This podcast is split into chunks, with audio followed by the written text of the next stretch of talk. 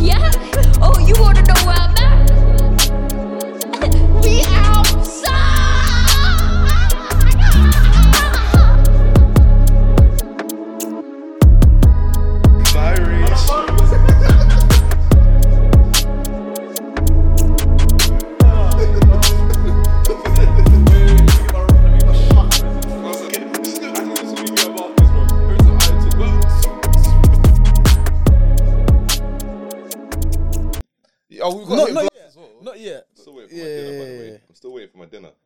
This guy, see, look. Huh?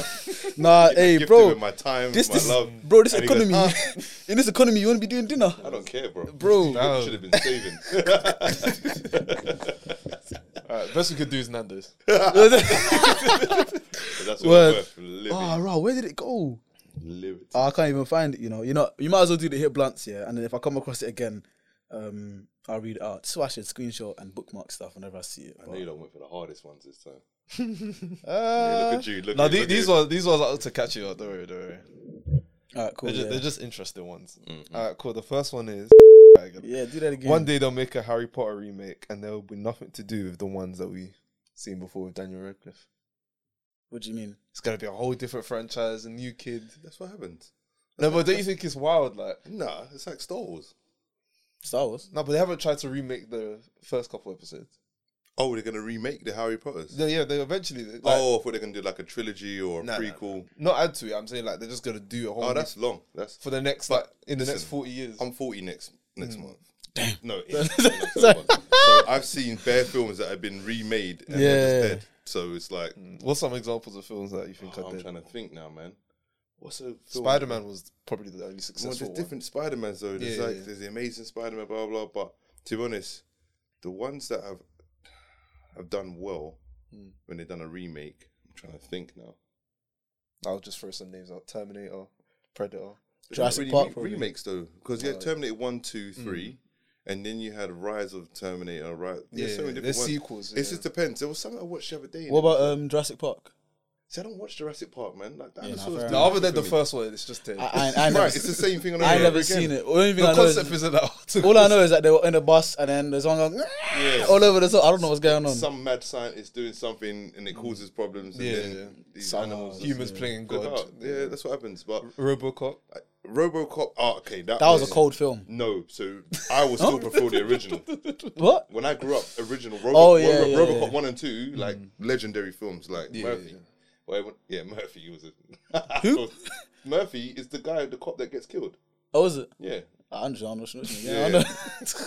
Arnold Schwarzenegger's not in there. I swear he is No. In in the in the uh, remake, I'm isn't gonna, he? I'm gonna go now. You sure? He's not in a remake. Isn't he? I don't know. man. Who, who is it? I haven't watched It's, it. it's one Bolo done though. He's, he's know. a Bolo guy. I don't know.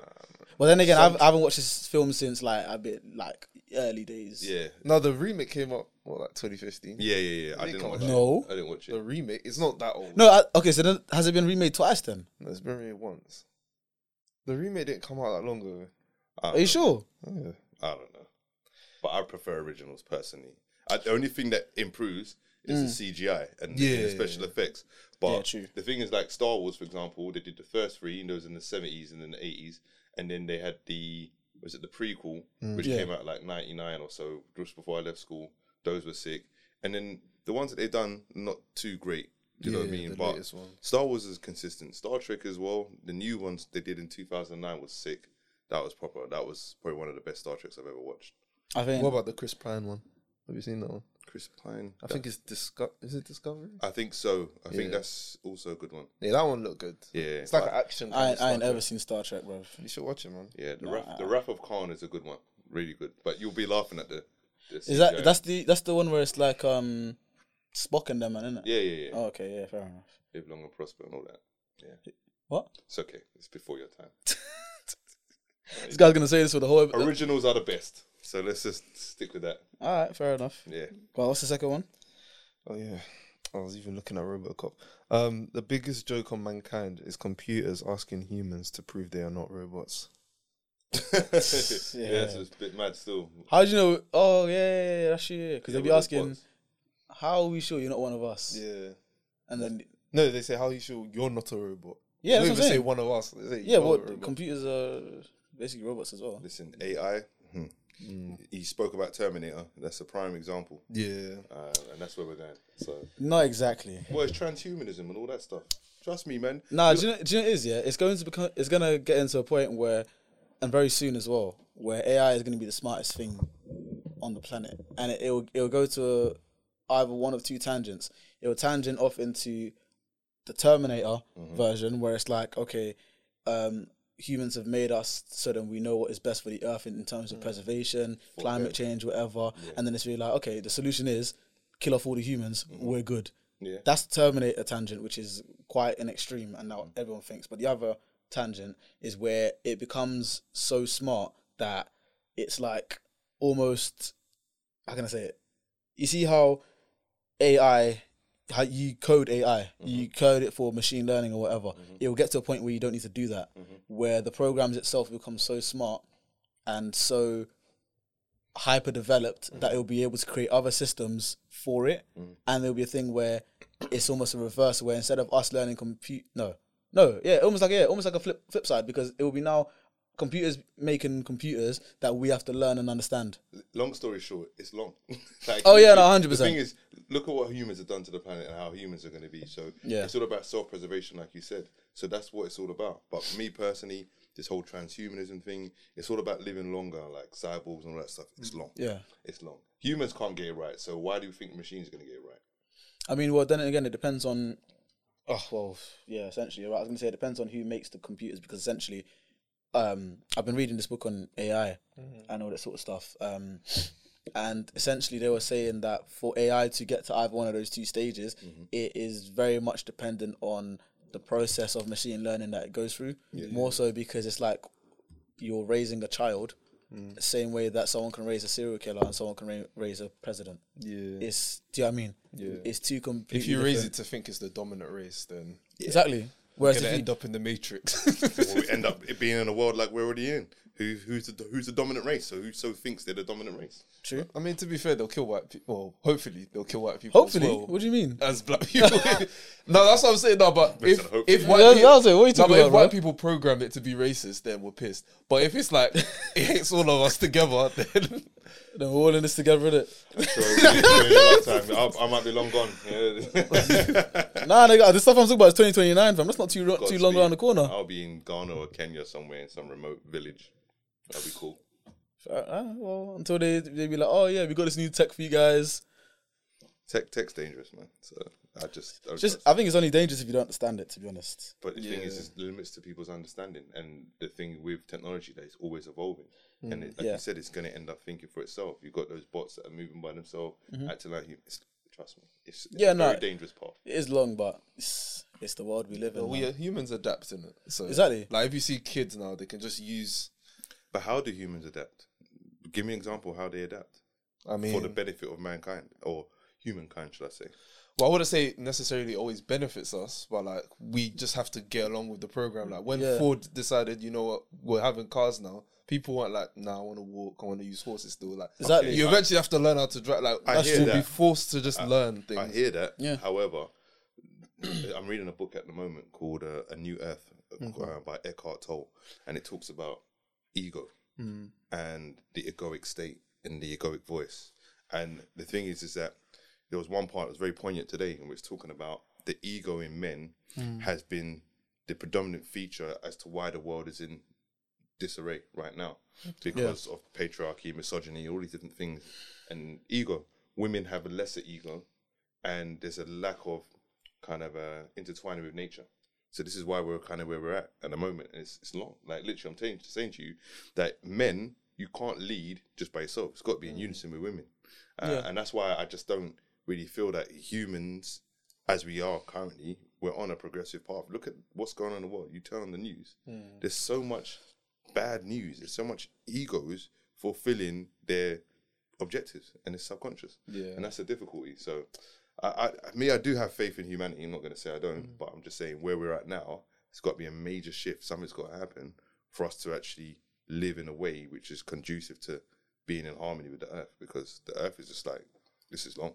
Like this. is my That's true. today. Yeah. My I word today that is long. because even um, they try to say China's like gonna overtake the US and all these Yeah. other countries. But when I when I hear that, I don't really think they're gonna adapt. They're just gonna do the same thing the US has done, but just more. Yeah. that's just gonna cause more damage. So I hear what you're saying about ego. Like they're not necessarily trying to think how do we evolve and push forward. It's more so we're gonna do the exact same thing the US has done, but on a greater, larger scale. yeah, which is probably more elegant scale in the sense that they're not going all like the UK where they've gone and colonized countries through force and through Hmm. war. The difference with China is is that they're using uh, capitalist communism like a combination because Yeah. Yeah. they had to literally go back to basics and say, right, we're going to produce everything ourselves. We're going to limit the amount of children everybody has, and we're all going to do this together under communism. But now they've got to the point now where they produce pretty much everything in the world.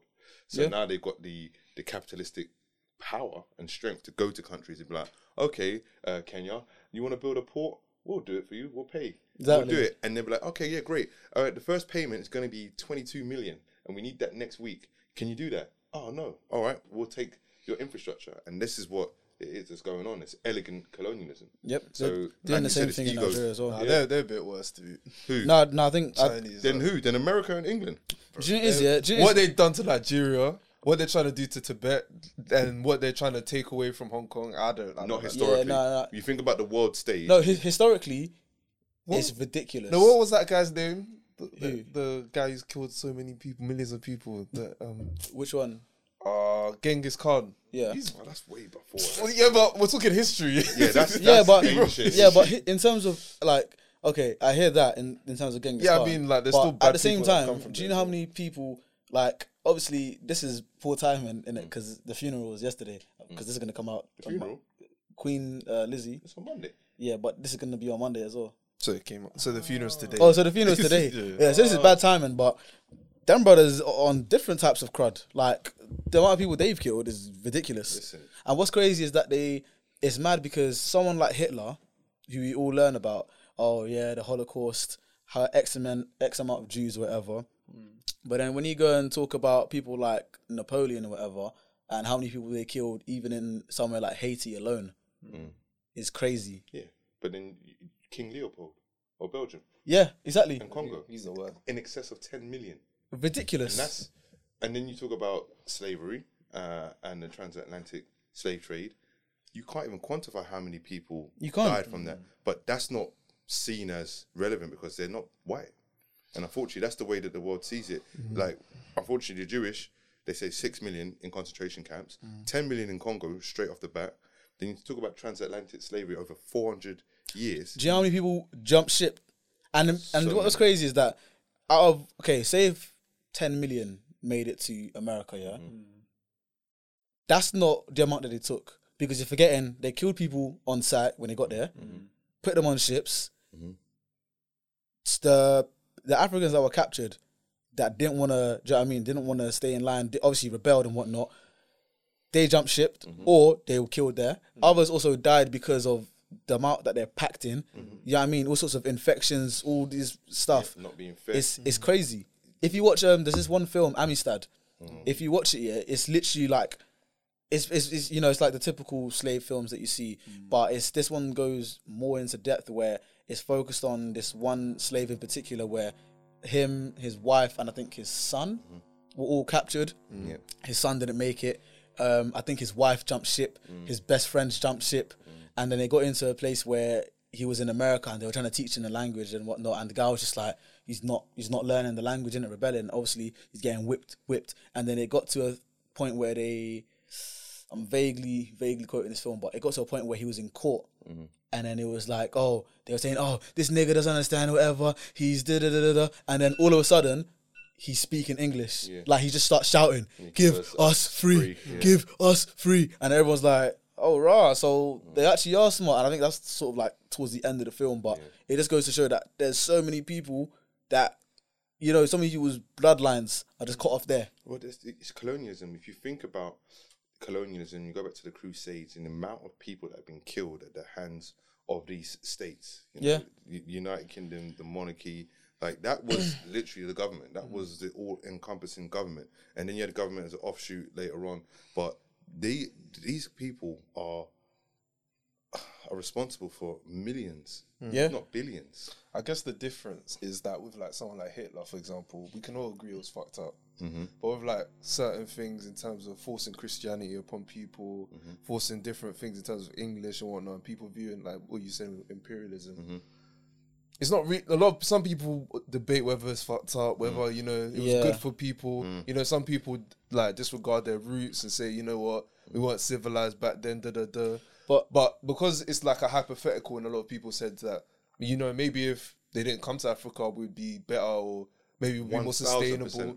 A million percent. better. But We because we don't know, a lot of people are like, they don't know. We But and, them. and do you know this? Do you know this? That's exactly why they did it because it's a thing where it's one thing to go to a country and say, you know, we're gonna take all of you guys and you're gonna come back here and work for us. Hmm.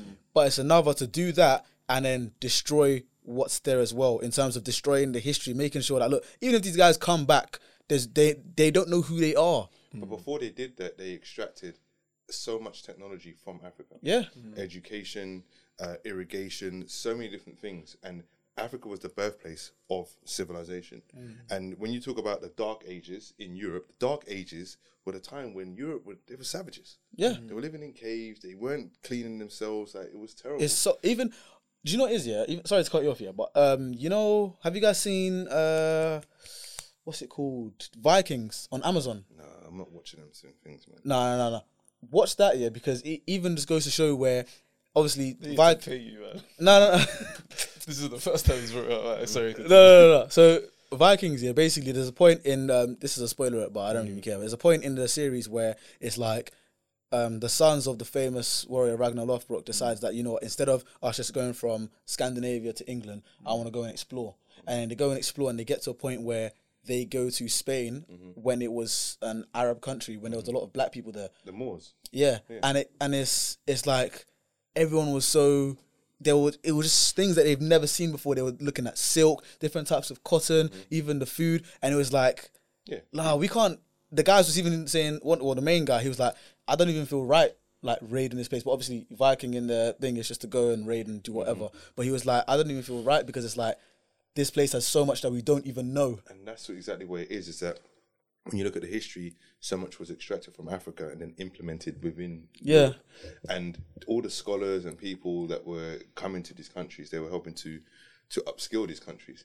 And th- this is what people don't really understand: is that when you look at the pyramids, for example, Yeah. even to this day, No one knows. Can, no one can know. We, that we made those.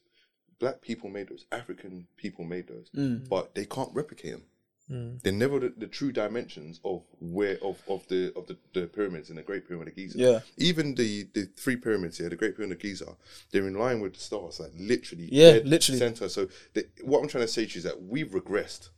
Like we've regressed. Even though we have techno- technology, certain technology has been suppressed because if you hold the technology, you hold that power, you hold education, you don't control that, then you control the world. And that's what's happened because you go back to the Sumerians and all these different people, like there were things that they understood and they mm. did that we don't even understand now. Yeah. We can't even quantify. So when you talk about when you talk about white imperialism, they, they talk about us as savages. They were talking about themselves. Mm. They were projecting what was going on with them to us, and mm. that's why they were saying we were less than human. We were this, we were that. That's how we found them. That's how we found them. And as us as people, this is the measure of, of African people. Like when I went to Kenya and Uganda, the amount of people I met randomly through people that I was working with that invited me to the house. Yeah? Yeah. Come to my house. Come have dinner tonight. They didn't know me from nowhere. That shows you how we are as a, as a, as a people. Yeah. We will welcome you. When the pilgrims went to the Africans, to native, uh, um, to, to America and to the, the Native Americans, then what did they do? They invited them to a banquet. They invited them to the house. Exactly. Gave them food. That's a measure of us as a people. When do you hear of us going to other countries that are led by white people and they're saying, right, we're going to give you food and Yeah. those kind of customs. And this shows you as people we're very meek, and this is why we're in this situation. Because unfortunately, when you look at white imperialism, they understand that they have a negative birthright and they're dying out, and that's why they do what they do because it's survival mode. Yeah. It's survival true. mode, Yeah. and they have to project what they are onto us, and then that justifies us not being human, so that we can be killed in our in our droves and raped and pillaged and all these subjugated, and that's what happens, and that's where we're at, and people are upholding that racial hierarchy, and without that racial hierarchy, a lot of people don't have nothing. I beg you move the like and subscribe thing. Oh, sorry. Um, how do you think are some ways people are upholding these values in terms of society today? Well, look at the Little Mermaid, the new Little Mermaid. Oh yeah. Showcases you, and this W is what, seg- segue. that was an amazing segue. I wanted to talk about that today, but I didn't know how I was gonna bring it up. yeah, yeah, yeah, yeah, Listen, like I've not even followed it too much, but I know there's outrage. Mm. Like, Yeah. and this is the thing: is that some white people, yeah, mm. have fantastical ideas in their mind, mm. yeah, about mermaids that they can only be white, yeah. But then you support a royal family who live in a fantasy, who dress up in costumes mm. and in things that are not even elegant. It's like fancy dress, and you respect that. But yet, when you got a black mermaid, you're like, no, this is terrible. This is like mm. it's over. Like, but it's fantasy, Yeah. and that just shows that your fantasy in your mind is not is not multiracial, multi-ethnic. It's just about okay, white is right. This the Little Mermaid's white. That's it. Yeah, it's a bit You know what I mean? Same with James Bond. Oh my gosh, a Yeah, black James Bond. yeah. Oh my gosh, no way, we can't have that. There. Do you know what's dumb? The fact that they were more entertaining towards a female James Bond than a black James Bond. Yeah, But the whole point of the character of James Bond is that he's almost this womanizer, secret Yeah. agent, where it's just like he talks his way through anything. Mm-hmm. Do you think if he's going to all these like I'm not even trying to name drop countries or you know drop shade or whatever, but if he's gonna go chat to a couple Russian men and do undercover mission, you think they're listening to to a woman, bro? Like let's be real, No, it's not gonna work. yeah. It's Depends not. what type of woman. Well, Exactly. Then, then that's going to change the whole narrative of James Bond. Instead of him becoming like a, a womanizer, charismatic, most people are going to see her as a slut. yeah. Well, it's misogyny, Let's be real. it? and that's patriarchy. Do you know what I mean? But the, in the spy world, there's the honeypot thing where you um, lure people, attract them, and stuff. Yeah. it could still work. I mean, women could, could do that better than any man. yeah, exactly. Oh, so, facts. So Facts. maybe the so- film will be 30 minutes, but still be Be dead off. Yeah, still that's be a it. I dealt film. with him. I got the information. And I said, look, got. all you got to do is these, these secrets. I'm just saying, you know? but you know, men, when they get that a little something, they're lying down in the bed, they chat, chat, chat. Exactly, So bro. That's the way to do it. But I'm saying. going back to Little Mermaid, it's just I'm never surprised at these things. Mm. I'm never surprised because I know the majority of people cannot accept the progress Mm. of black people in general or African peoples or weird. people that are non-white. And this is where you get so much outrage and and I, I'm never surprised anymore. Before I'd be surprised when I was younger, but now I'm like. This is what it is. This is the way the world is because of that racial hierarchy. White is right. White is at the top. Anything less than that, yeah, is less is subhuman. Hmm. You don't deserve to be up here. But there's there's an illusion when you talk about whiteness and you talk about privilege hmm. because what was given to white people, everyday white people, was that you've got better rights than the black guys. Yeah. Yeah, because you're part of us. But you're not, because you're still being exploited. You're still working class. You're still paying tax. Hmm. You're still having to, having to work the land. So there's this illusion of whiteness that, okay, I'm part of that. And this is what you're seeing a massive outpouring with the Queen and the royal family because it's about identity. Yeah. It's 100%. cultural identity. You know, without the royals in this country, who are some people? And yet you see in America, they they they exited from this whole system Yeah. of feudalism, the queen, blah blah blah, the king, and that's why they had the revolution and the republic and all this, the army, the the, the whole, and Yeah. now people are mourning the queen. Like, oh my gosh, it's so sad.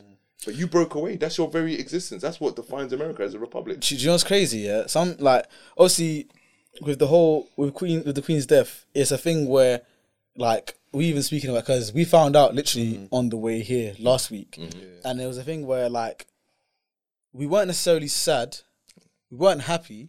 It was just like rah, more so because it was like it's an end of an era in a sense where our lifetime, mm. your lifetime, and my mum's lifetime, it's just been her. Yeah. And it's a thing where it's like, oh, I didn't even deep that.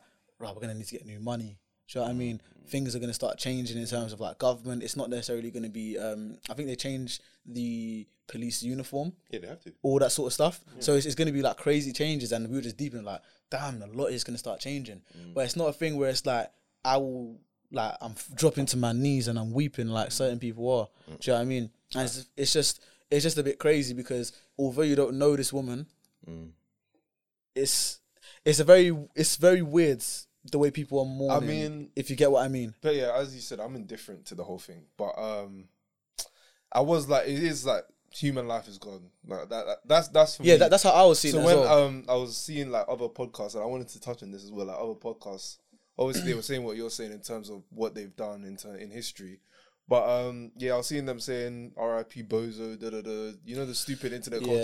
Yeah, For me, on the day, that's a bit wild. If you It's- want to have a talk about imperialism, a bit.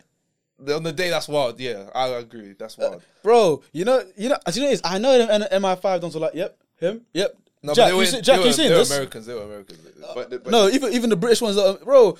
There was one account that was making memes all day. Got suspended the next day. so what? It's freedom- memes, memes. I hear it though. Yeah, Because when yeah. Maradona and people and like that die, It's, it's freedom of speech. Yeah. These are what these countries are supposed to be built on. But what you got to understand is that we're not living in a democratic country, and people are under that illusion that we're living in, demo- in a democracy. Of course not. Because when you're putting up saying saying that's not my king, I don't I don't respect the royals, and you're getting arrested for that. What does that tell you? True. That freedom of speech is, is null and void. It doesn't exist. So what, for me, I, I don't care. Like personally, the Queen died. So what? Ninety six. So what? Mm. Like you did nothing for me. You've done what we've done is extracted from the world, and it's not just African people. You go every part of the world in terms of the Commonwealth and what they did. They're sitting on nearly thirty billion Yeah, worth ridiculous. of wealth mm. and resources and assets, and yet who's who's footing the bill for the for the funeral? Us. Why? Yeah.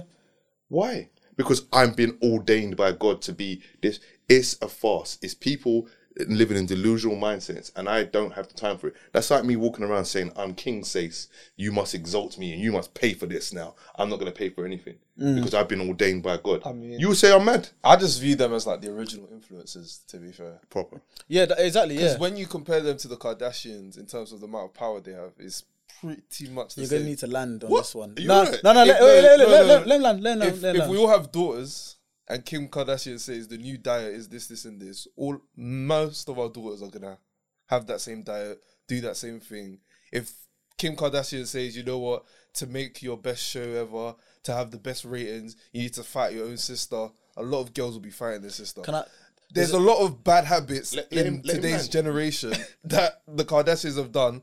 If the Queen said, "Listen, we're gonna do this, this, and that," she might not decree it as a law, but just says it. A lot of people in this country are gonna do it. There, there's So- just one word I had a problem. Our is that a new language or? I, I, you said Bro, our I'm telling telling 'cause I, you- I, I don't know about. You know what I'm saying? Bro, I'm telling you, your daughter. You think? I disagree fully. I, I, No, no, no. But do you know, this? Bro. I, I, I, I, to an extent, get what you're trying to, what you're trying to get at, but it's not the same.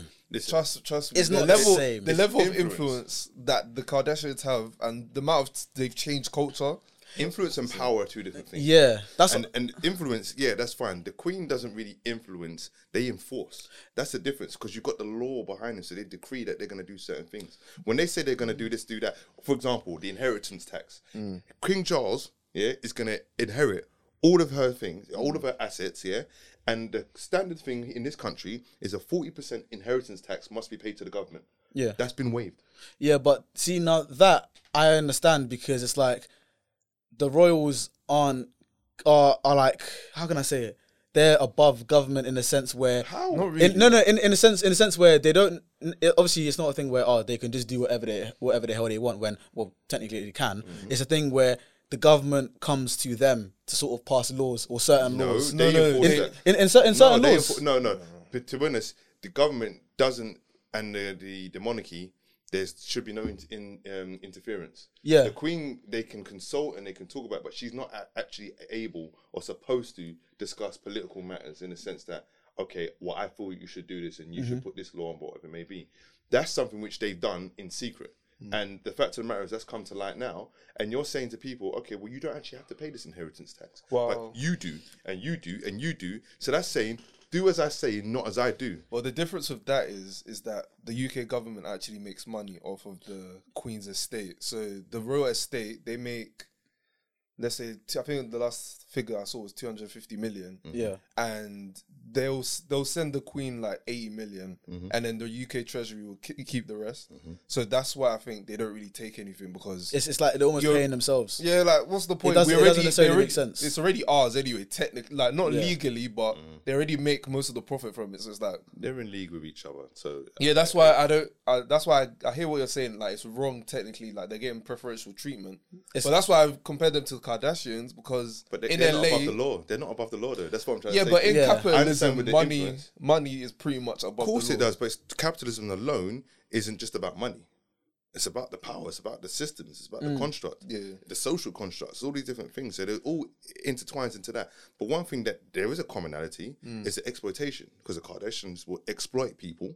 Yeah. For their J financial gain. recently came out with his statement about how the mum made him change scenes. He wasn't Three bothered. times. He wasn't bothered when he was making bare dough. And this is what I'm trying to say. Is Yeah, that and he was- Yeah, but they're billionaires, and he's But, but do you, obviously do you, Ray J's doing well for himself, but do they're you know what I find, billionaires. do you off know I find the that most sex fucked up of that whole situation? Mm. The fact that the mum watched her daughter getting rasped three different and that times. shows you where you're at. But then Three different said, "Redo times. but there's, but there's no commonality. There's, there's more commonality with the with the royal families because they're paedophilia. You know, Prince Andrew's a paedophile. They paid 12 million to the person. So Yeah, that's is, crazy. This is common knowledge. so Yeah, there- yeah. there's there's the exploitation, but also there are no boundaries when it comes to what they're doing and what they're trying to achieve. And that's the same with with the with the monarchy and the colonialism is that there's no boundaries. Like we're gonna do whatever we it takes to preserve our reality. Mm, and Yeah. that's one of the major issues. And that's why me, I, I'm not even indifferent. I just didn't care.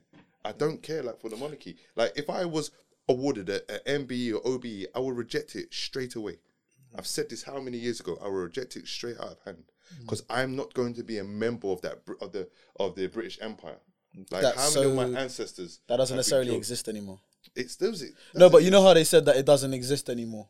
When when um I think it was when they were going to um when there was like a large petition about the British Mm. Museum returning a lot of stuff that was stolen in the Empire, and one of their excuses was that well the British Empire doesn't ex- like the whole colony doesn't exist anymore. It does. But then it doesn't. It, but it, it's like on a technicality it doesn't exist. It does. But it does. The Commonwealth. the Yeah. Commonwealth is the empire. But essentially, that's that's how they got away with not allowing um, certain stuff from the museum Mm-hmm. to be sent back by saying that well, it doesn't actually exist anymore because the countries are all independent and whatnot, and you know all sorts of legal jargon and guinea corn. It doesn't There's always really. loopholes, 100%. when it comes to colonialism and racism. But the fact of the matter is, is that the wealth of this country is built built on the backs of other countries and the work of, of indigenous people of the planet and the global majority. That's the long and short of it. And no matter how they try to spin it, that's the reality. And no matter how much they try to suppress history mm. and things like that, it's always going to come to the fore because there's there's, there's accounts and people share stories. And the mm-hmm. fact of the matter is that I cannot celebrate and be upset or be told to mourn for someone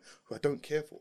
Like that's an abuser. That is an abusive entity. Yeah. Like that's like saying, for example, I might have been molested as a child, yeah, and then my abuser dies, and then people say, Go to "Well, the you should funeral." be sad. You should go to the funeral. Yeah. You should mourn." If that person was like famous or something. doesn't matter. Yeah. Doesn't matter. Like No, but if it's like a regular guy, no one But really expects. the you. principle No, no, is no, still but- the but same. still, what I'm I- saying, okay, the do- principle is the same though. Yeah. That's what I'm trying to say to you is that then you're basically saying you've got to mourn your abuser. That's Stockholm. Or syndrome. actually, it's even the thing where it's like, let's say it's a it's a family friend or someone that you you've grown up with, Yeah, that- yeah, and that- Mm. it's it's someone who used to babysit you, but you found out that they used to abuse your mum Mm. or your aunties or whatever, and they're like, oh, this person's dead, we're gonna go to the funeral. What? That makes no sense. Nope. Even though the abuse wasn't directly to me, it's part of. Do you know what I mean? in our lifetime, the Queen has been at the helm of some of the most horrific atrocities that, that have benefited her family and her entity. Her, it, it's it's for me. I just it's not non-negotiable for me. I don't really care for the monarchy. I don't Yeah. care for what they do. I know the history. I try to research as much as possible, and it's very dark. It is. Very, a lot, a lot of it is dark. I'm not gonna lie. So would you want it to be a republic then? The UK, or not UK? Or the Republic of Great Britain or something. Yeah. to, it won't change much, but that's one thing. You need to dismantle part of the system, and that's a major part of the system. Mm-hmm. If you get rid of that, Republic's not going to change the way the government and the Tory government are because they're all in it for themselves. And the fact of the matter is, is that the power has been taken away from the people. Mm. Actually, the people have given the power away. Like we haven't mobilized enough and said, look, we're going to stick to our guns and say, right, we're going to strike, we're going to do this, we're going to do that, to be in a direct antithesis of what you believe and what you're doing. I don't know if I should bleep what I'm gonna say, but we're not. And do you know what it is? I feel I feel like it's a thing where it's now British culture to be a thing where when something goes wrong, it's oh, oh let's complain about it for a day, but we're all gonna conform anyways.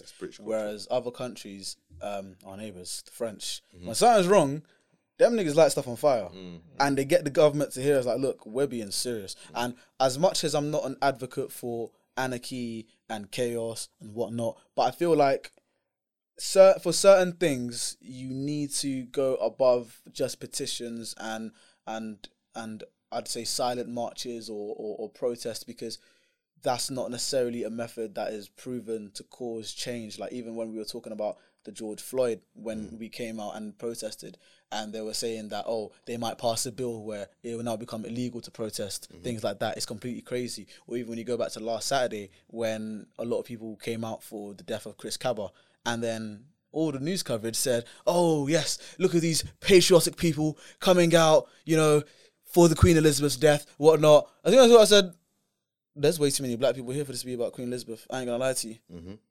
And at first I was like, "Who are these people?" I'm thinking, "Oh, this is the same day as whatever." And then I went on social and I saw, "Nah, it's not actually for the Queen. This is for the death of Chris Kaba." And obviously, it's a thing where both things coincided with each other in terms of how close it was together. But it just it goes to show how they can just spin the whole the whole thing to one direction. Yeah. It's very very crazy. It's embarrassment though, isn't it? Because they know what's happened. Yeah. These journalists, but they decided not to talk about it. Exactly. and there was just a, a media blackout, for want of a better word, for what happened. And this what happens when black people are killed. However, we need that same 2020 energy that we have for George Floyd, who was an American who was killed. And yes, it was tragic. It's horrible when police are killed, but this is happening on our doorstep. Exactly. And the outrage is not the same. We can't cry about someone else's house and being on fire But- whilst ours is on fire. But you know what it is? We're told it's like selective outrage. It's like we're told what to be outraged about. Nah, I don't think so. I think when we saw that George Floyd video, everyone was like, "No, that's fucked up." No, but you know, But it's, because we haven't seen the Chris Kaba one, and also because um, of his like past and people, you know, you know, people gonna start Yeah. saying having controversial thoughts like, "Oh, because he was a gang member, you know, they had to be." Da, da, My da. point. you know, yeah. So was, I, it goes to your point, but also I do believe that the George Floyd one is like it's clear cut. Like if you argue, you're just being like a complete devil's advocate. Whereas this one, we haven't got the full information. Like No, generally speak, if we never see this video, people can generally make the case. I wouldn't agree with them, Mm. but they can make the case like you know what, maybe the guy was Yeah. scared. Fair enough. There was a firearm alert, so But my he point was is scared type thing. the footage. Mm. Where did the footage go? Yeah, that footage is gonna change everything. yeah, But I don't wait, know. no, but where did the footage for George mm. Floyd? Where did it go? Straight Who to presented it to us? Twitter and uh, It was everyone, someone innit? recording it. Yeah. Okay, but, but where did we see it? We saw Yeah, it on a social global media. scale. Yeah. Yeah. We saw it. It was allowed to be on social media, but it was on the, the television mm. networks. It was given to us. So we were told pretty much we should be outraged. There was many people that have been killed. Mike Brown, other people been caught on, on camera being killed. Mm. Mm. Eric Garner, like same thing. But the fact of the matter is, is that it was selective outrage. Like, you know what, we're gonna get behind this because there was no hiding it. Mm. Because what was going on at that time? Lockdown, COVID. So it was spreading around on social media like wildfire anyway. So with with Chris Kaba now, the same thing is that we don't have the footage. Fine, fair enough. But people want to query.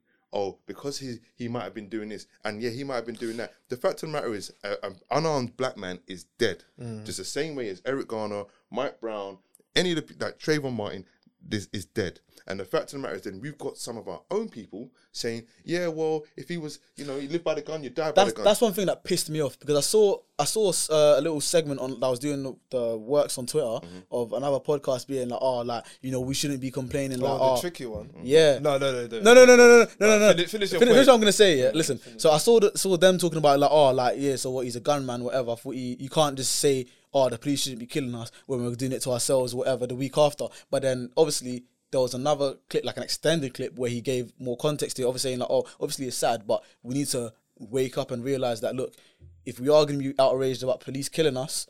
We need to have that same outrage whenever it's one of us killing Well, each other. some people do, but other people don't because of the lifestyle that they're living. But again, that's what I'm saying to you: is selective outrage. Yeah. Is that we're using some information which we don't know to be true, and we're not sure. We don't have the video, but people are deciding that you know what, I'm not going to get behind that because I'm not too sure. Mm. But at the end of the day, what what's dangerous about that? And I know Tricky. Do you know what I mean? I know mm. Tricky, and we've done a podcast together, and they were going. You know, my friend United from United Border, Justin, they were kind of going back and forth. And the, the issue is, in in my eyes, if we then justify to some degree that okay, he was a gangster and he mm. might have been a gunman or whatever it may be, but he's been shot and killed by police. It was execution. Yeah. it was a one shot in the in the windscreen. If that happened to me, hmm. yeah, then people could be like, yeah, well, he must have done something. or Yeah. you know he was you know talking bad about the police and blah. Yeah. There's always a probably use justification. like something from this episode. But that's my point. There's always a justification when it's a black death. If that was a white person, mad outrage. Sarah Everard, mad outrage. True. But when it was happening to to um, black women in police custody, yeah, or in their houses, Cherry Groce, Joy Gardner, like there was no outrage from from the UK. There was none. No. And that's what I'm trying to say to you is that people decide, okay, we're giving this information. Now I'm going to be outraged because I kind of been told to. even even at the peak of the BLM protests in 2020, when that um I cannot for the life of me remember her name, but she got shot not too far from us. Johnson. Yeah, Uh, in in in the head. Yeah. and I was thinking. This isn't this isn't something that just happens randomly, and because they said, "Oh yeah, you know, it was at a house party in Peckham and blah blah," and then tried to use the history of Peckham to sort of justify that, "Oh, this is why it could possibly could have happened and whatnot." It makes no sense. That's the narrative. So when the nine-year-old um, white girl was tragically shot in Liverpool, Yeah, yeah, there was massive outrage, wasn't there? yeah, There was massive outrage, and that's the thing. That life is a life. The fact is, an innocent man, because police can't be judge, jury, and executioner. You're there to apprehend and then get that person to custody, and then the criminal justice system does what it's supposed to do. Yeah. You cannot then decide, right?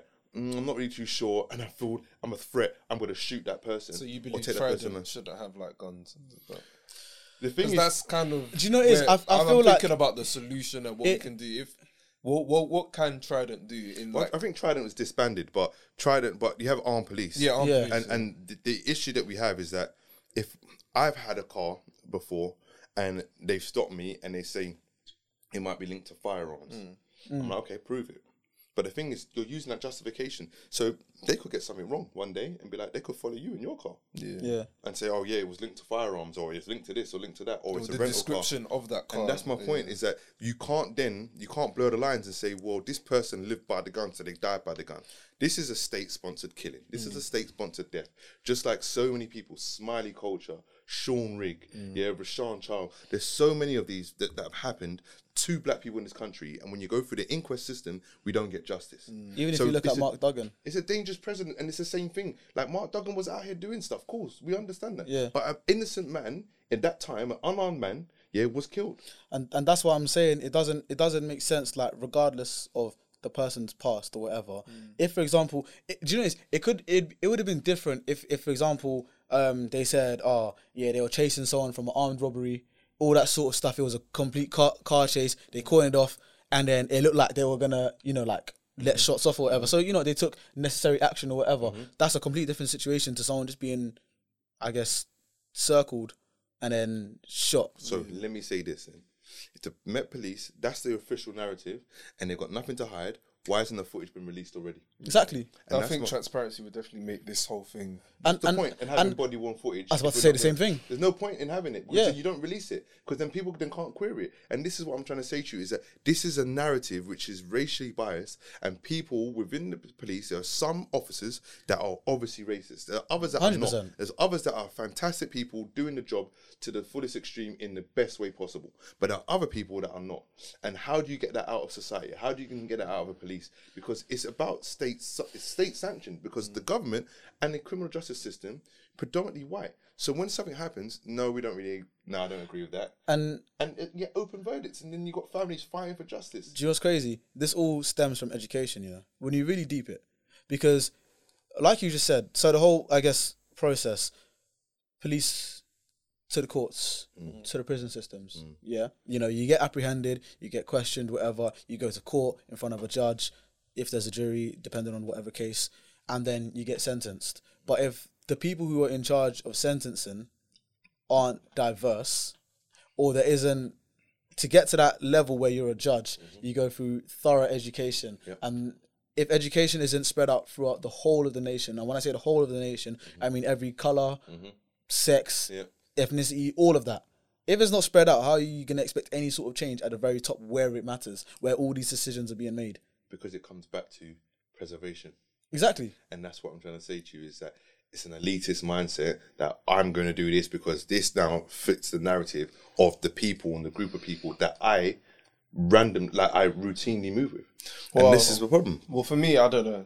This might be a bit um, bleak to think about, but I don't expect better from any of them. To be fair, because like this system is kind of how do I say this?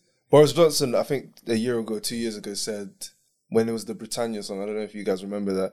And when people were taking down the statues and stuff, he hmm. was like, "Listen, we're not ashamed of our history." Mm-hmm. When he said that, that day, everything I don't know, it felt like epiphany. Like everything just clicked in Yeah. my head. If someone's not sorry, you're not even gonna get the apology or they're making amends. Like mm. for example, in America, pretty much everyone universally agrees that slavery was fucked up and that mm-hmm. Black people were actually hard done by. Some people might think maybe they shouldn't get money from it, but Yeah. they do believe that slavery was fucked up. So at least a reparations conversation can start to. But with this country, it's a bit weird where it's like. I don't feel I don't feel like the white majority. I'm not gonna say all white people. The white majority actually believes. You know what? We're kind of doing these people wrong. I feel like generally, as you were saying, there's a lot of mm, but mm, but but, you know what it but. So it's like With that, I don't expect better with any of these situations. Like it's sad to say, but It's surviving. and yeah, just- the the reason because of that is because when you so this is what I I say sometimes when like if you when you go America like for the first time as a British person you understand it because there's a thing where you understand that it's just a different world completely. It's not just different accents. It's not just different you know sides of the road or whatever. It's different lifestyle majority because here we're more. It's more like how can I say it? We want to be ignorant to what we know, and it's a thing where everyone is sort of wants to be polite, wants to be respectful. Yeah, So exactly. in America, it's more overt. It's in your face. You got proud racists in America. Like, yeah, I'm racist, and what? You know Exactly. what I mean? And they that's that's that's symptomatic of their sys- of their whole system, their whole process, because that's what America is based on race. Hmm. yeah, Without race, America has nothing. The- Absolutely. The, capitalistic outlook, yeah, is underpinned by exploitation and racial hierarchy. Mm. But where did they get that from? They got that from here. Exactly. America just perfected it to a further degree. In America, in, in this country, when people get found out to be racist, they hide. Oh my gosh, is that some British shame? No, I'm not racist. Exactly. I've got a black granddaughter. Like, okay, great. Like, you still said those words. Yeah. And this is the problem that we have is that we have different sets of racial hierarchy, capitalism, exploitation in different parts of the West, which are predominantly white imperialist countries, and they're never going to admit because the minute they admit to, oh, we're wrong, that's it. exactly. But we can't get reparations. Do you want to know why we can't get reparations? Because we're not recognized. Africa as a continent is not united. No. if So- that as are still thinking we did them a favor. So and why am I and giving when you think about it, even people that have tried to Mm. unite Africa in the past, where are they now? Yeah, of course, they're killed. But you, what what you got to understand is that when you talk about reparations, yeah, you have to be recognized by the World Court. Yeah. So, for example, with with the Japanese in the internment camps that they had in in uh, the West Coast during the Second World War and just after, the Japanese were put in internment camps, concentration camps over there because of fear that they were going to do, you know, Yeah. homegrown terrorism. But they were Jap- well, American Japanese. Yeah. When you talk about African American, you're African first Mm. Yeah, and you're American second. So you talk about the Constitution. The Constitution actually doesn't apply to black people from Africa.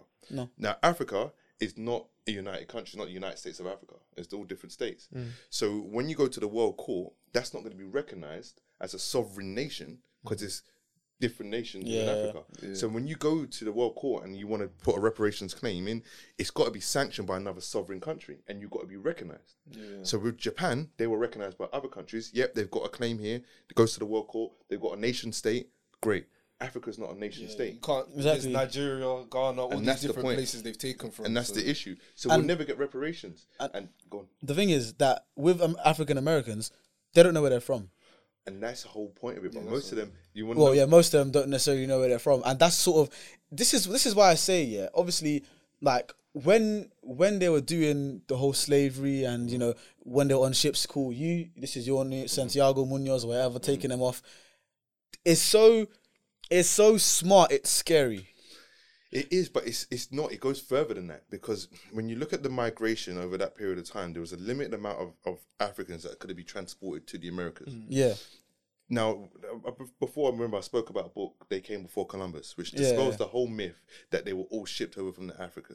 Africans were already in the Americas before that. Yeah, when you go to the Olmecs, you look at the pyramids in Peru, South America. There's a there's a um, a transatlantic drift. yeah, Yeah, which basically, when the ships sail from the west coast of Africa, it goes its natural course and it ends up either on the east coast of, of the Americas or the or the South America. Yeah, yeah. Yeah. So the numbers that they're talking about, you would have had to have like ten thousand people on a ship, like which wasn't realistic. Yeah. So it's a myth. What they've done is that the Native Americans were black. Hmm. They weren't like what you see, like the Cherokees. The Yeah. Cherokees were black. So what they've done, like you like you said, it's smart. They've just dispelled your whole history and your whole identity and said, "Okay, cool, you're African American." Mm. But but who got reparations in America? Native Americans, mm. because you have your reserves and all the stuff like that. Yeah. But because our identity is defined as African American, we'll never get reparations because Exactly. we're not American first. So the Constitution doesn't actually apply to them. So when you're getting people shot and killed, like that's why these things, you know, I'm never supported by the government in the sense that right, okay, cool, you're going to go to prison because it's not seen as a crime because you're not a citizen. Yeah. That's how deep it is. So when you think about our our progress, you've got to unite Africa. It's got to be the United States of Africa. It's got to mm. be literally, you know, recognized by another sovereign nation, or you just create, you know, the Republic of Africa, Yeah. and that's your nation state, and then boom, and then you can go to the World Court and get that. But I would say right now, I don't think we're in a position for reparations because we haven't been able to heal and rehabilitate. In terms of the UK, right? In terms of the world, in terms of the global Yeah. majority of the indigenous peoples. And I, I speak specifically for African because we don't have the infrastructure, we don't have the know how because we haven't rehabilitated ourselves. And and you know it is? I feel like even in terms of all the races, I feel like as black people we're just not united. I feel like like it's it's crazy because obviously in our own communities we mm-hmm. can be united, mm-hmm. but then even something like to talk back when you were talking about um I can't remember whose name you said someone's podcast when I was mentioning it. Oh, tricky. Yeah, you have people that will argue for and against on both case on the same But case. He wasn't arguing for and against. No, no, me I just, know, I Let know. me just clarify because I didn't do it earlier. What he was saying was that um, so they they had like a forty-seven minute episode. I watched the whole thing. Yeah, That little section was more so kind of how do we move forward? Like Mm. what what the main point was let's just stop this gun crime, all this stuff. That was his main. It wasn't necessarily. He wasn't justifying it at all. It was more Yeah, so yeah, yeah. like listen.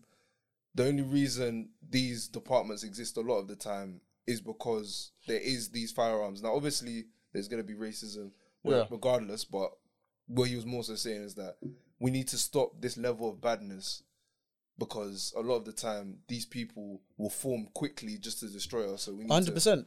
And what I'm saying is the the byproduct of that video going viral. Mm. There are people arguing for and against yeah. on both sides. You know There what I mean? people using him as like a Yeah, using them to sort of push their own sort of agenda, which is what I was trying to get at. And it's a thing where if we're so divided on something as simple as an innocent black man was wrongfully shot, Mm. if we're so divided on something like that, then we're not ready for the big conversations. If we're being totally honest to ourselves. Yeah, but it's like a deeper conversation as well because it's like a lot of people don't view innocence as that moment. Because I view like he died as an innocent man. Yeah. But a lot of people view him as his whole life. Exactly. They try to put different things. So it's like Which we- doesn't because necessarily we make all sense. don't agree on the word innocence because we all do agree on a lot of issues. It's hard to like have this one point where we all unite. So that's why it's a bit difficult. Yeah. It's, it's, it's nature, though, isn't it? It's human nature to not always agree with certain things. Yeah. But what we've got to understand is about the social conditioning that has been imparted on us Yeah. for the best part of nearly 500 years. Mm. And everything has basically been destroyed. Any movement that we've had, like you said, you got Patrice Lumumba, the first democratically elected leader of an African country in the 90, I think it's 1961, I believe, yeah? Mm-hmm. Killed by the MI5 CIA Yep. you know, dissolved him, mm. kept one of his teeth, gave it. Someone kept that, and this is what I'm trying to say to you. This is what you're dealing with, and there's so many different people. Steve Biko, yeah, you look about the Black Panthers, Yeah, what Fred they did Hampton, to Black Wall Street. right? So That all this was Tulsa, the crazy. Tulsa. I was about to say, you yeah. go over, and you got to understand is that when we have mobilized and when we have done certain things, it's been destroyed by white supremacists, by white imperialism. So we've got to give ourselves credit because we have continuously tried. Mm. If Yeah. you look at, for example, let's look at music. Let's look at music in the 20s, 30s, 40s, 50s, 60s, 70s. Would you say it's overly positive Yeah. as a black music? Yeah, you would. Positive. Yeah. Yeah, yeah. The In music that terms we of- produce. In terms of the vibe, yeah. Yeah, yeah, Yeah. yeah, right, cool. In the seventies, talking about love, you're talking about this, talking about rehabilitation. You get to the eighties, hip hop towards the end, but it Yeah. was still about love and Yeah, and there might be like drug references Yeah, yeah, yeah, in yeah. terms of like they were on coke, Right. it's still a bit happy. or, or shrooms and Yeah, psychedelics yeah. and stuff like that. That was the time. Do you know what I mean? There was a there was it was an enlightening or uh, enlightenment of people. But then what you see with gangster rap, which was again given to us, and the new form of hip hop, is that this music has been used to suppress us even more because we were expressing ourselves in a way that we were recovering. Yeah. You know what I mean? In the 20s, 30s, 40s, 50s, 60s, 70s, we were expressing ourselves. We're recovering. We're in recovery. Now, what you've got is you've got a different strand of music, and now you've got this mainstream kind of hip hop or rap, shall I say, which I just don't, I can't get with. I just can't get with it. And you look at the, who's the rapper that got killed? Was it PNB Rock? Oh yeah, PNB Rock. Right. yeah. So I don't. I never heard of him but, until he got killed. But on that record label, Empire, Hmm. six people, six rappers have been killed.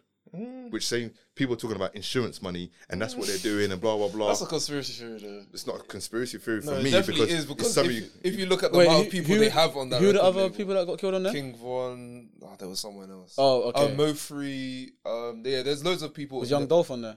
Wait. No, was- Young Dolph is independent, but he might have distributed through. I hear what you're saying. my point is, It- is it's a coincidence. Uh, to me, it's a coincidence because I of the don't know of people. Okay, yeah, there's I'm, a not, lot. I'm not saying that's what it Yeah, is, yeah, but yeah. there. When we say conspiracy theory, that's saying to people you're crazy, you don't know what you're talking about, Mm. and that's why I don't really like using conspiracy theory because certain things were conspiracy theories in people's minds, and then they found out to be true.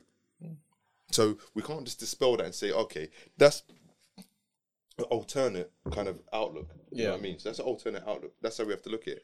But I'm what I'm saying to you is that we have tried Oh over yeah. and over again to our our music, our vibe, everything. If you took black people out of this world, hmm. This What world would you be- have? is, is ridiculous. it would be bland and unseasoned. No I'll be flavour. real. with you. I'll be real. with. Yeah, hundred percent. I'll be real with you because we bring the vibes. We bring everything. We're innovative. We're we've invented so many things that we haven't got credit for. Hmm. You know, the light bulb.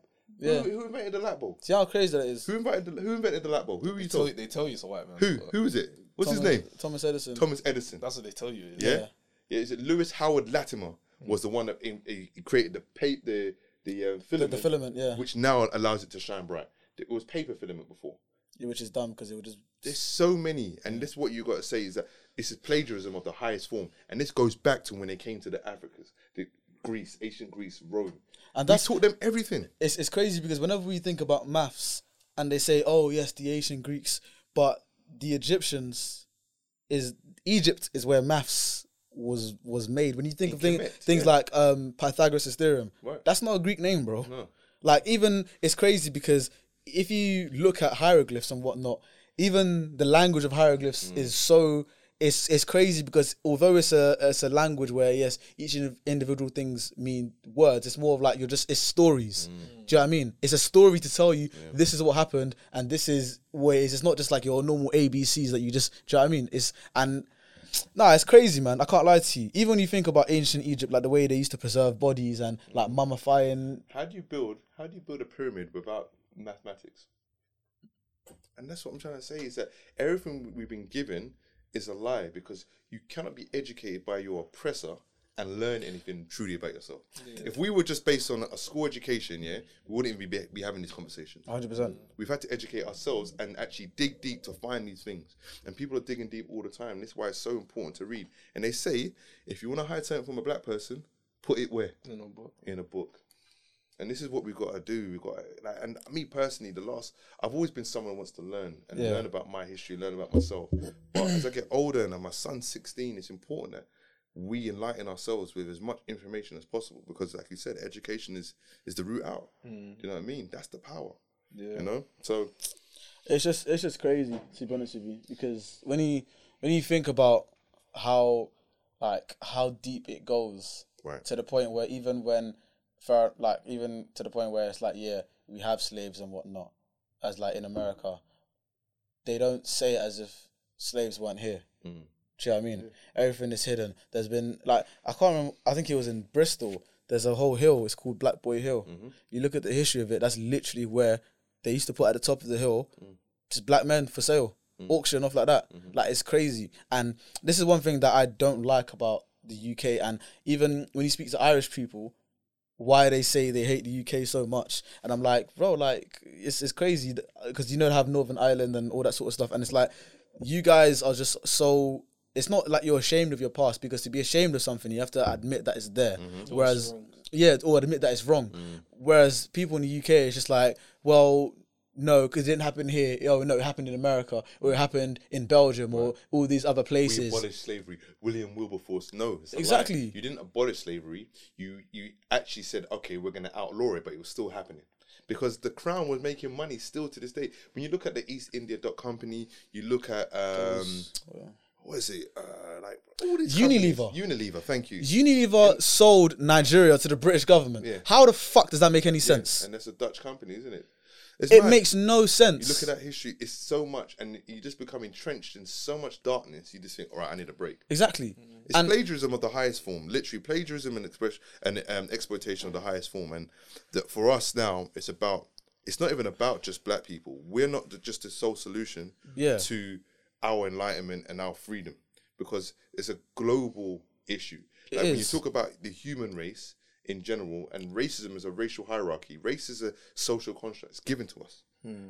Who's at the top? White people, and everybody else is underneath because we're the we're the best. We're ordained by God. We should have this. We should do that. But what people got to understand, even using the word racism, I'm not even trying to use that word anymore because it upholds the system. It's just more like it's more like a it's like a more polished form of classism because you, you see how in Victorian times when they had like the workhouses and all that sort of stuff and classism was like at its peak oh, where house, yeah. you know lower class, your working class, all that sort of stuff, and the way they were discriminated, it's just been it's just been remixed. That's all it is. feudalism. That's, that's what it was in this country. That the peasants were working the land. You had a lord Yeah. who owned the land, and then you had to produce things for them, and then they would take their cut, and you would get the scraps. And this is where we got to understand the history of this country, going back a thousand years, going back to the Crusades. It's been the same thing over and over again, and they're doing it. Like now, you see the oppression that we're facing, and why people are striking and doing what they're doing, because the power has to be with the people. And going back to the race um, thing, in in the sense that we can't solve it by ourselves because white people and other oppressed people got to understand that this isn't just about racism. Exactly. This is about classism. This is about elitism, and this is about white imperialism. So we're all being oppressed because when you think about, you go back to the 1690s in Virginia. Racism as a construct was given to people. Black and white as a social construct was given to people. Mm. Because what was happening, people were coming up and they were rioting and killing their slave owners and stuff and saying, right, we're all oppressed. Mm. Because there was a commonality. Because everyone understand that we're being exploited, discriminated, Yeah. and oppressed. So we're going to stand up and we're going to take him out and do what we've got to do. So what did they do? Okay, well, you're black and you don't have these rights. You're two thirds of a human being, three fifths of a human being. You white people, you working class now, you're one of us. Exactly. And then now it's like, oh wait, we're not oppressed because we're we're part of them. Yeah. Now you're the enemy. That's and, And that's what it is. it's crazy because it's like for all of these things to sort of, I guess, crumble and fade away, Mm. there's some sort of invented common enemy. Mm-hmm, Like even when you think about Second World War when we were talking about Hitler, we had to partner up with who was I think it was Joseph Stalin Mm. at the same time. He was doing pretty much the same thing that Hitler was doing Mm. in his own backyard, but it was only convenient to use him because oh yes, it's a it's a common enemy. We're not fighting you. It, it's me and you against him. He's the one that's wrong, even though we're all in the wrong. Was it Stalin first world war? Nah, Stalin was Second World War, end of Second World War. After that, helped, after that was like when it started going into like Cold War series. He was like at the start of it, I think. Even going to talking about Hitler, the royal family were in league with Hitler many years before his uprising and in, in Germany and he's come coming to power. Yeah. So was it King? Is it Edward? It's, Was uh, meeting with him. I think it was King Edward or whoever it was. They were meeting with him regular. There's got pictures of him that chilling with Hitler. and what I'm trying to say, can't remember his even the royal family are not English. they're German. Yeah, it's They're it's German. the uh, they're Austrian. They're, they're Scandinavian. I it's the, it's the brother from the First World War. I can't remember his I King. Oh, I can't remember his name. Dad. Huh? The Queen's dad. No, No, no, no. The, the King of Germany. in- no, no, it's in Austria. was it Austria? That was the. Uh, anyway, it's it's one one of them, man. Either way, yeah. Uh, is basically how. Uh, Franz Ferdinand, wasn't it? Who was killed or something? yeah, Franz that? Ferdinand was killed in Austria, but that's that's what sparked the Second World War. Mm, yeah. Anyway, it's it's it's crazy. But when you when you go back, you you see it because I think it's Queen Victoria's husband is her German cousin, who was the brother of the German king or something. It's it's crazy.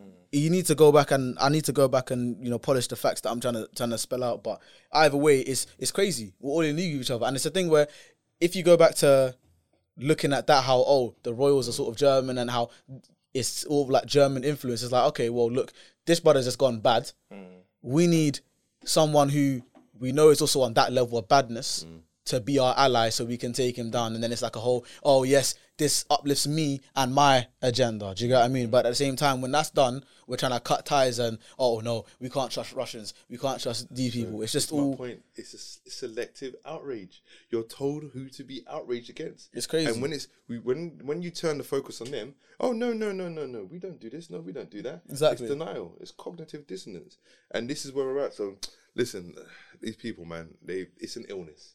Put it that way. It's an illness, and we're also ill because we've been oppressed. We've been part of that that that psychosis. Yeah. You know, and that's why we have so much trauma. I think in Malcolm community. X was like, he's, I was reading his book and he was speaking about how um, certain black people, once they, like what you said with the white people when they were like, oh, you're part of us now. Mm. Certain black people, once they get to like middle class, the nine to fivers, they start acting like those white people. When Exactly.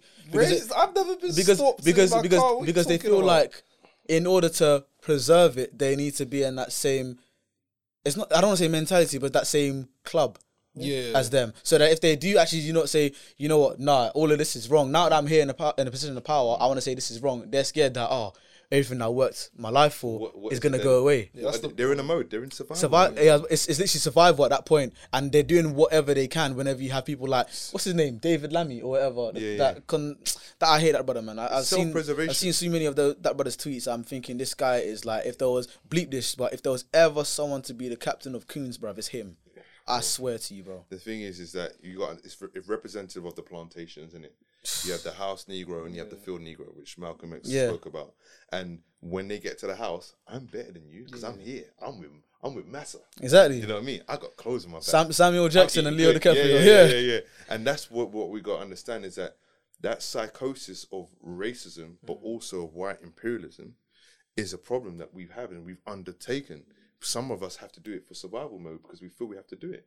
But then when you go against a system like Malcolm did, you get killed. When you go against a system like Martin Luther King, you get killed. Steve I've, either way you did, it, peaceful or not. And that's the problem. Well, Martin Luther King, he, you know why he got killed? It wasn't because it was the peaceful stuff. They were happy with that. He started talking about reparations, 40 acres and a mule, which is what mm-hmm. the promise was to every African American at that time when they were freed from or emancipated from slavery, which they weren't. And when he started talking about reparations and money for my people, that's when they said, nah, later, Yeah. gone. But that's what I'm saying. Like in terms of where his, I guess I don't want to say his ethos, but the main, uh, how can I say it? The main approach was more peaceful than someone like Malcolm X. Mm. It just it goes to show that it's look either way you do it. Once you touch that nerve, Mm-hmm. where it's like, oh, we're a bit scared now. Yeah. You're gone. Yeah, but even Malcolm X was peaceful. Like even when he split from the Nation of Islam, he was still yeah, he was still he was, peaceful. He wasn't like he did, he changed his tone a bit and Mm. he did dial down. He was still screaming black supremacy, which I Black agree with. supremacy is a myth. No, but what he in terms of the way he was talking about it. Yeah, yeah, yeah, Yeah. yeah. No, I, I, I know what you mean, Yeah. but that's what they tried to call him a black supremacist. And Yeah, no, no, Yeah. yeah, I, don't- yeah, I get but what, what- you're yeah, saying, yeah. So what I'm trying to say is that it was black empowerment. Yeah, yeah, But yeah. what happened was that when he went to Mecca, he went and he saw people, Muslims from all different backgrounds and all different creeds, United. and he was like, "How can I be calling the white man a devil when I've got a white man here who's a Muslim, who's a pure-hearted, Hmm. and is a human?" Yeah. And that's when he was like, I've got it wrong. Hmm. And that's when when he came back, he had to talk at United Nations where he was talking about the advancement of people and that it was a global race and that we need to come together, blah. That's when they were like, no, he can't unify the people. If this guy unifies the people, it's a wrap. And that's what I was saying to you before. Black people cannot do it by themselves because white people need to understand, and, and other oppressed people, when you talk about Palestine, Yemen, Syria, um, Vietnam, Lebanon like, even. everywhere. It's Yeah. literally there's oppressed peoples globally, and it's all the same group of people, government elitists, you know, supremacists, imperialists, that are saying, right, we can do this to preserve the status quo and the hierarchy of things. And that's where Malcolm, you know, I, I love Malcolm. Malcolm X is like one of my greatest inspirations. When I went to Harlem earlier this year, it's the first time I've been to Harlem, and I actually went to the Audubon Theatre where he was killed, and I was actually in standing in the spot where he died you know. And I went there on a on the off chance we went there because we thought it was open. So myself and my and my, my, my girlfriend, um, we went, and I never felt so much different emotions. Yeah. There was a guy that's like um you class him as a janitor, but he wasn't. Mm. This Yeah. guy is very clued. He knows the family very well. And we walked up. He says, "It's closed today," and he said, "I'm really sorry." And then he was like, "You know what? Come in." You know, we were in there for three and a half hours, um, chopping it up with this guy. He knows the family very intimately, like very well. Mm. And we were talking about Islam and Muslims, and talking about Malcolm, and talking about what happened. And it was one of the most powerful moments that I've ever had in my life mm. because Malcolm is someone I read about, and I was in the same place, and it was very eerie. Mm. You know I mean? My hair kind of stood on the back of my neck, and I was like, "Wow, man, like brother Malcolm." And in that moment, I just felt so sad that humans could do that to another human who was trying to progress humanity. Yeah. And even though, yes, he was coming out and saying, yeah, we've got to do what they do to us, which essentially, to some degree, is right. Yeah. But you can't go to a, a, a gunfight yeah, with your fists. You can't. You can't. You know what I mean? Because that's what the technology, that's what wiped us out. But Malcolm, man, that's my guy, man. Malcolm's my guy. Mm. You read his autobiography?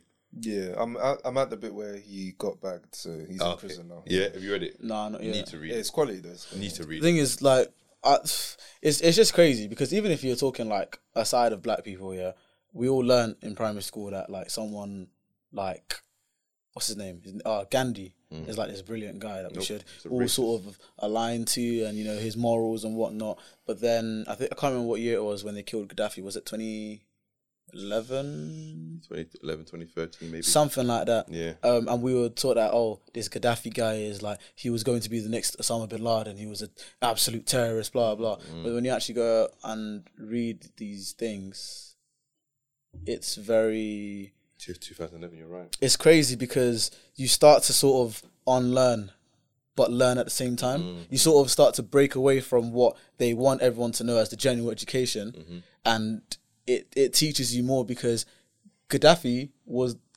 sort of like at the forefront of making uh, Africa like a united republic and having Currency. And yeah. having a gold based currency. Exactly. Where it's a thing where we don't necessarily need to rely on dollars like Africa heavily does, or even pounds. Yeah. It's just now we're gonna have our own thing, Well- and there was also a power, a dam that he was building, a power tunnel that was going to provide power for majority of Africa, yeah, and it was some really great technology. Um, but with Gaddafi, even in Libya, if you look at the state of Libya now, the country is totally destroyed. But when you used to have a your get married, you used to get fifty grand. Mm. Thousand US dollars, mm. and then when you had your first child, I believe you got another like twenty five, and they gave you a house, land, fuel was free, mm. petrol was free, like in Libya. So this is how they were living. That is a total threat to the order of things. know? 100%. And that's why you got to understand is that Africa won't be united until we decide, right, we're going to have our own army, our own military, because how can you go to a gunfight with nothing? Yeah, But they will never, I'm telling you, they will never nuke Africa no. because that provides everything. yeah. Even even you even you look at Congo, like the like DR or um, the Central African I think Republic, which is another country as well, mm. that provides a lot of just fundamental things mm-hmm. for companies such as when you think about tech, Yeah, cobalt. all of that comes from there. Mm. Mm. Yeah, it's crazy that all of these companies are worth X amount of billion, billion, billion, billion, but then the country itself is in ruins. It's so mad, and I'm just it's it it just baffles me. It it just continues to baffle me, and then even when you think about like the people who are in power there and then being corrupt and whatnot, it's just like, but bro, please, I beg you, open your eyes. I beg you, open your eyes. What, what other alternative is there for some of them? Go against the system and become another Patrice Lumumba? Steve True. Biko? It's And true, that's what but- I'm saying. you got to be brave in those situations because you got to know that when you go and speak out against the the status quo and, and the power, there's a threat. You know what I Yeah. mean? They'll kill you and then they'll make you look a bit wild. Like And- when they started bringing up um, Martin Luther King's cheating. Yeah, all yeah. stuff. Like they'll start to make you look crazy. Like And- after you've died. And so, so- sometimes the worst part is that they won't even kill you themselves; they'll use your own people to kill you. Sometimes. In in, in, also- in some in some situations, but so literally what you just said mm. is the same thing with Chris Kaba. Mm. Let's let's let's defame his character. yeah. Let's actually dehumanize him so that death doesn't matter. And sometimes, and in Chris Kaba's case, when people talk about the whole situation, it's like they forget the actual incident. Like, Yeah. it's more so, oh, he's done this in his life, he's done that. and then that's when it sort of that. makes up false scenarios in people's heads, where mm. it's like, oh no, the police actually did us a favor. Oh my gosh, I can't believe this criminal's off the streets now. Thank it. you, It's the thank you, police. dehumanization of black people. You know, the dehumanization of black people is an age-old tactic. Mm. You know, so we can't be swayed by that. The fact of the matter is, yes, if he was involved in things, fine. That that is what he was involved in, but he shouldn't have been killed. You should not have been killed. Simple No, as you know. So yeah, man. and it's crazy because sometimes, like when I see stuff like this, man, I just be, I don't know, man. I tend to not like. Obviously, it's different because I'm not gonna say I don't. I don't get involved in politics because this necessarily isn't politics. It's just basic, like. Do you know what I mean? It's not. It's not politics. But talking It's- about this stuff is political. Yeah. And that's what you got to understand. Like, even my work with Mentivity, and you think about the things that we're doing, like, Midday, and you're part of it, like, it's political. Hmm. You're going against the system. Like, you're literally saying, I'm going to disrupt this. Yeah. I'm going to come in here and tell people the truth.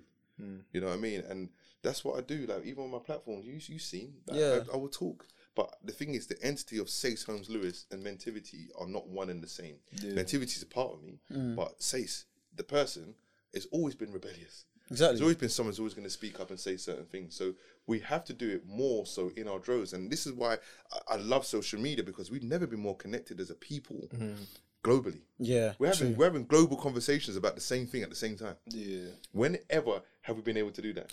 And you know what's crazy? Just imagine if something like social media, like for example, I'm not even gonna say all of it, like Instagram, TikTok, whatever. Even if it's just something like Twitter.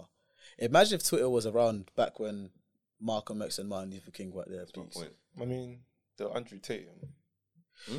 The Andrew Tate. Malcolm they'll- yeah, they'll probably. They'll, Andrew, the, the thing is, you see, the thing with Andrew, uh, Janice, it's a good thing you actually brought that up because even with Andrew Tate, it's almost a thing where people have already clocked onto Sorry, a lot sorry, of stuff guys, that he sorry, I have said. to interrupt you. Please don't say his name next to Malcolm's, please.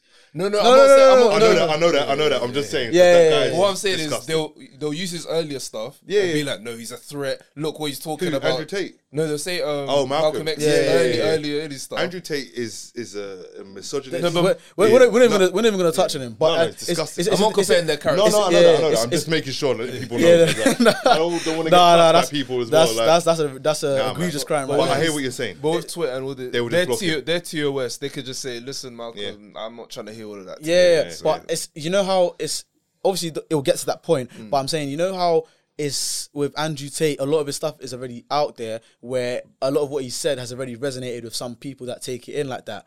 It would be the same with Malcolm. Do you get what I mean? Yeah, of course, of course. It'd be with Yeah, so I many get- I people. get It wasn't you're just. Malcolm. There were so many people. Exactly, And, and we then- talk about the civil rights movement. That there was a, a collective movement Mm. with people that were also embracing communism because that was about socialism and collectivism to Yeah. overcome the capitalism. And at that time, when you think about it, communism was like, if, okay, if we if we just take it just to white people here in America, communism was the biggest threat to the country, Mhm. and then the second biggest threat was black people. Mhm. But then when you mix the two together, oh my goodness, my house is on fire. It, Which is, do you know what I mean? Yeah. And that's that's what probably made them look at what they did in, was it the Tulsa bombings? That was that was a lot before kind of communism in, in America. America was like 1950s with Senator um, Joseph McCarthy. But yeah, Joseph McCarthy. But it was it was sort of at the time where it was like us and I don't want to say us, but Americans and like ah, what is it's uh don't want to get my things mixed up right now. No, that was t- t- those are two. That's like forty years difference. What what the issue was was that no, it's not even an issue. Russia has never colonized Mm. any black country. yeah. Okay, that's a fact. Yeah, Russia was also funding a lot of those activists of the time in the civil rights movement.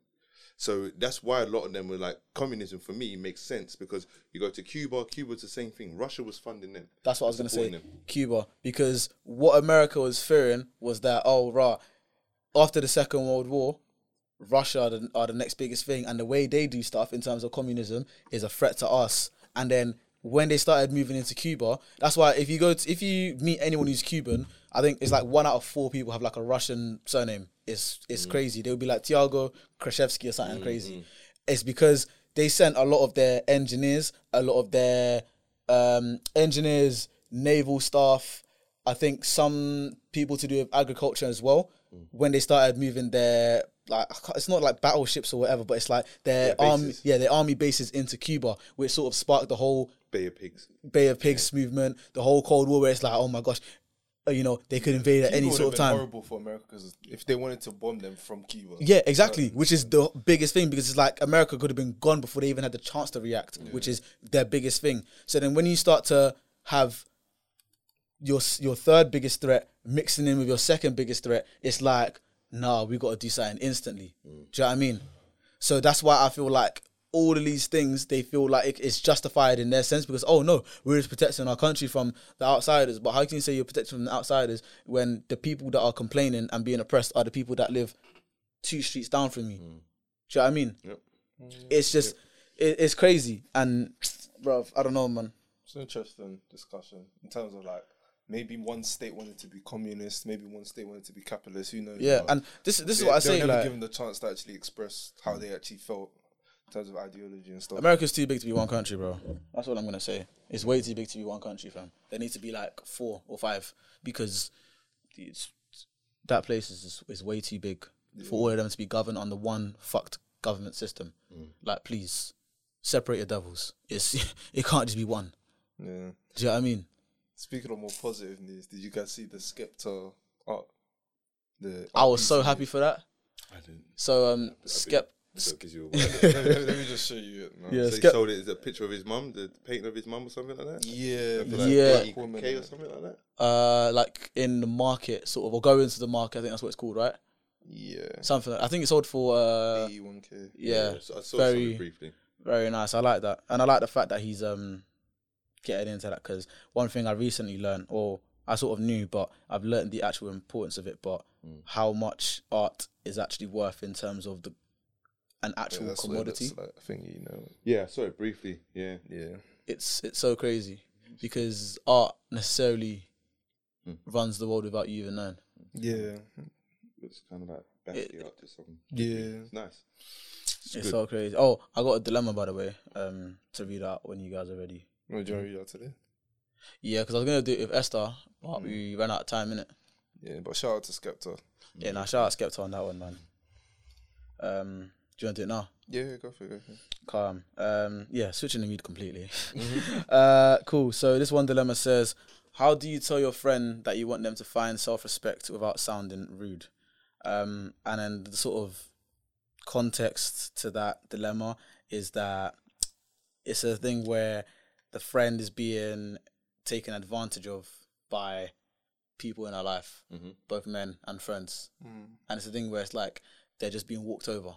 So essentially, the dilemma is how do you tell your friend to not necessarily be much of a pushover and find some self respect without coming across as rude or attacking I them? I think the main thing with that is is that are they complaining about their goals not being met, not having enough time for their stuff, and you lead the horse to water. I think that's the best way to look at it. To be fair, because like you can't tell them, oh, you need to be da da da.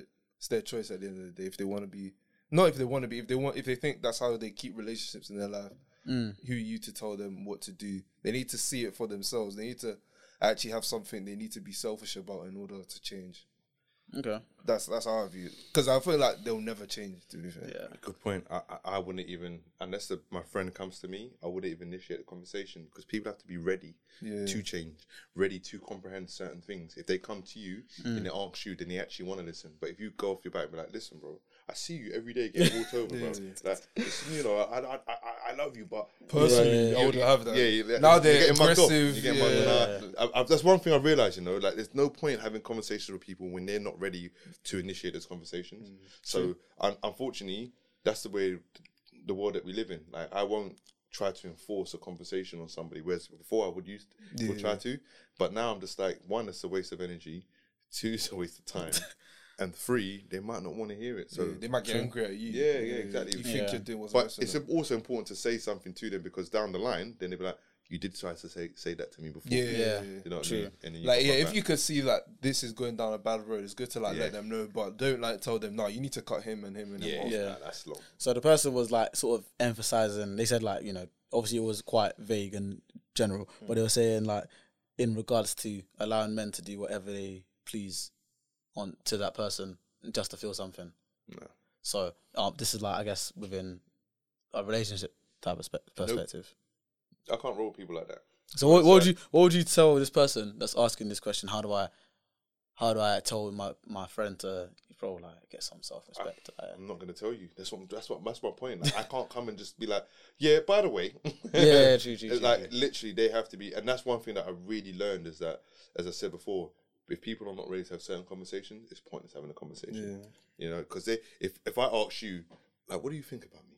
then it's like, right. yeah, yeah. I can say, I Man, so can say these things. start? You know what I mean? But Yeah. yeah, it's just it's, it, it comes across as though your ego, uh, you're pretty egoic, and you're like, yeah, I, I should tell you because I'm I'm better than you. Yeah, like I can see what you Yeah, can't yeah, yeah. see. Nah, like, nah, nah. I just don't do that anymore. Okay. Uh, literally, uh, when my friends are ready to talk about certain things, Mm. then I talk to them because it's right now. It's about preserving energy, man. Like Yeah, the world's very heavy, and um, yeah, I just wouldn't. State of this economy is very heavy, bro. yeah, Very just heavy. just try to guide them to have a bit of maybe identification of red flags. So Mm. like, if for example they got scammed or like a fraudster used their card, but he said, "Oh, I love you," da da da. Mm. Then try, you know, listen, he doesn't love you. He just wants Yeah. money. Like, try to like help them see those flags. I was say. yeah. So if you're if you're listening, which you should be, that's the advice to you. Yeah. You know, tell your friend needs to stay woke and don't necessarily go after and tell them like, look, Yeah. I've been seeing you getting your heart broken, crying, you know, deactivating your Insta, reactivating the thing. Mm. You don't necessarily need to jump. It's when they let them come to you, I guess. Yeah, and don't do do the tough love thing and then just say it because then now they're angry at you. Exactly. And just because you feel like you're in the right doesn't mean they they, they might even keep doing what they're doing just out of spite type of thing. So Exactly. Yeah, man. It might even be that thing where it's like, oh my gosh, everyone's hurting me. Fuck it. Do you know what I mean? Yeah, I ain't got time for Which that. is which is crazy. Not yeah, literally, I time for that anymore. it's, it's, it's crazy. Yeah, I hope your friend recovers, man. Mm. that's a that's a tough road, tough road to go down. But um, is there anything else I was going to touch on? I completely lost that hypothetical, by the way. I don't know where it's gone. that's what it is, man. I don't know where it is. I've been looking in my camera to see if I screenshotted it, but I don't think I did. So good, man. You can update the playlist while we're here. Yeah, say what's the tune that you've been banging this week, man? Mm. Wouldn't be surprised if you said, uh, what's it, Freedom by Common. No, no, no, no. I haven't heard it. I, no, um, oh, you ain't heard that? no, no, no. Uh, literally, work is mad. Bro, bro, literally, I'm doing 12 hour days as standard right now. Like, Yeah. it'll be like this for the next six weeks. Um, so let's see what I've been really uh, like songs. Okay, there's one Amapiano song called Norway, Hmm. bad bad tune, and then what else have I been? We need to have a conversation about this Amapiano genre, bruv. What's wrong with I'm, Amapiano, bro? What's right with it? What do you mean? It's, it's, Nah, you're denying your own heritage, man. Mm-mm. Allow it, man. Nah, man. It's Nah, a. it, It's, start, it started to grow on me still. I love it. I love it. Um, it was that Growing like a fungus. huh? nah, man. It's, it's proper, man. so, what did you say the tune was? What? Norway? No way, yeah, How yeah. you- how I spell think with Am- N Piano, A W You E need like the right vibe for it as by well. DBN Gogo. Okay, so you don't. a lady DJ. Bad tune. Um, what should I say? There was a song. Yeah, man. I just, I just hear it and I'm just like, I just don't. You know what? And another song that I've been banging out is DMX Slipping. Because Oh, I think I added that already. yeah, so that's my, my tune. But this the original song is by Grover Washington Jr. It's called Moonstreams. So mm. that's where the sample is from. Bad. No, you, did, you haven't added it. Oh, okay, yeah. So really nice. But Slipping is my my tune. So Slipping and the Amapiano. But I've been trying to listen to the book a lot more, uh, to be honest. Okay. Um, So quality, quality. yeah, but DMX album. Um, my song is King's Blood by Potter Payper. okay. Banger that one. Oh, that's one is uh, Training Day 3. Yeah, man.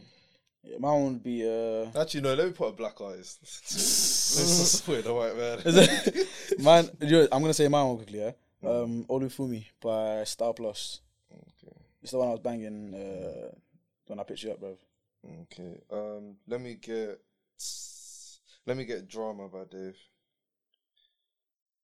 Sure, I'm about. Ah, do you know what is? I'm gonna do yeah. I'm gonna put that uh freedom song by Common in there as well, so you guys can listen to it. It's like uh the chorus goes freedom. yeah, It's, it's a it's a good tune still. Um, believe it's Common. He's- It's in my it's in my uh, black playlist. Mm. Hold on. Black History Month is coming. How you guys feeling about that?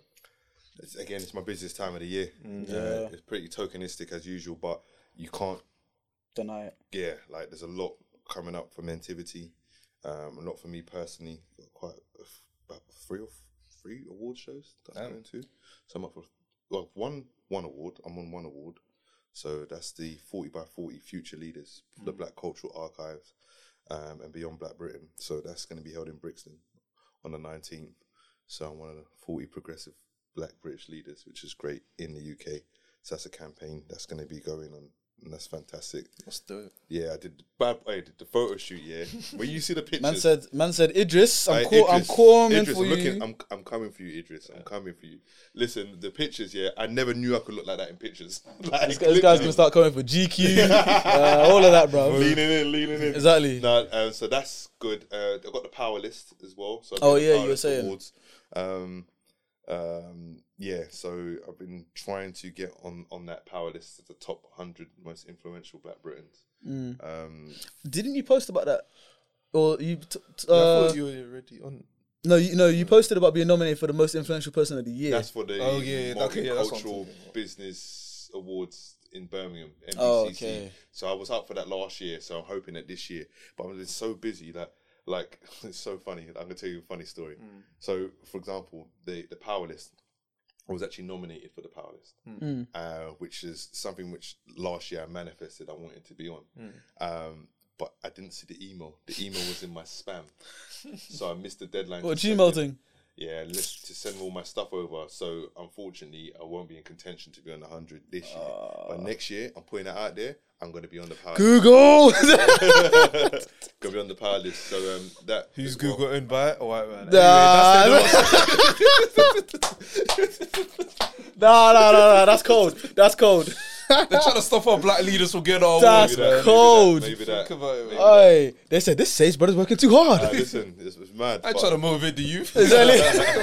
On. Yeah, so no, but you know it's good because I do a lot of talks and stuff like that. It's good Mm. for me to um, financially as well. Like it's a good thing for me as well, but also to raise the profile for Mentivity and attract more investment and funding for Mentivity. So yeah, Black History Month is um yeah going to be a very very busy one. Mm. And then as I told you guys, following month I'm forty, so it's going to be six weeks of celebrating and working hard. Listen, I don't care, man. I'm not. I don't look forty, so I don't really care, bro. Nah, exactly. So, uh, I'll take it. Like I don't. Sometimes I do feel forty. I'm not gonna lie. Yeah, my, my knees sometimes. But um, yeah. So yeah, Black History Month. Uh, even though I think it should be year round, it's it's still very important for us. Yeah, we need Yeah. to get the bag while they. yeah, yeah. Giving it to us Uh, like and mobilize. So You got something else coming out next month, don't you? what's that? You're building. Oh yeah, hopefully our community centre should be open. So the Mentivity Community Hub, Hmm. uh, just off the Aylesbury estate where I grew up. So that's gonna be like full circle. I'm definitely gonna cry on that day. Yeah. Because nah, that's big, man. Like I used to walk past, you know, where the building where it is, like every single day going to school, pretty much. Where Where is it again? Well, it, it used to be the estate, but where it's been rebuilt, it's on Westmoreland Road, just off Walworth Road. So I used to walk down there, you know, to my grands all the time. And, uh, name the road. Uh, You know road the pie and mash shop? Yeah. Just off Walworth Road, that's Westmoreland Road. Oh, is it? Yeah, yeah, oh, okay, So okay, right okay, there. okay, okay. So that's going to be great. And then Oh, there. Oh, that, that's hey, that's local. great location. That's yeah. local. So there we'll have the podcast studio, and all that stuff. Might see your favorite podcast there, guys. Yeah, Yeah, come on, guys, you're gonna come true. Back, back, back. So, sir, um, yeah, that- so there's a lot happening, man. There's something as well which I spoke to you about yesterday, but I'm not telling anybody until it comes sir. out. But a, a decent campaign still, like a Yeah. Something big still. a global brand, Big so- bins. Yeah, so you know what? I just feel like it's time to level up personally for me and professionally, and really get out there. But also with mentivity, it's going great. Yeah. You know? Um. So just. Oh yeah, that even reminded me. I need to actually have a conversation with you. Um, board stuff, but I'll, I'll talk about that. Yeah, later. yeah, yeah, yeah. So, so lots, lots happening, man. Um, so yeah, just gonna be hectic. So from now till probably late November. So I've got two months of madness. Okay. cool. Like, So is that it in terms of promoting Mentivity and anything else you want to shout out no, for to be the honest, people to check out? We've got a food bank, so that's important. We've got a food bank every Monday. Um, so we're at two at five Albany Road, um, the old adventure playground. So we've got a food bank uh, in conjunction with the Felix project. So big up the Felix project, uh, and you know why I love the Felix project as well? Because on Monday, bare other food banks are closing, but we're still going to be open, and the Felix project are delivering to us on Monday, despite the Queen's funeral. Because hunger, inequality, you know, deprivation doesn't nah, stop stop. doesn't stop. Yeah, you know, so we're going to be there. So every Monday we have that, um, and we're just trying to yeah, take over, man. Like it's Yeah. going really well.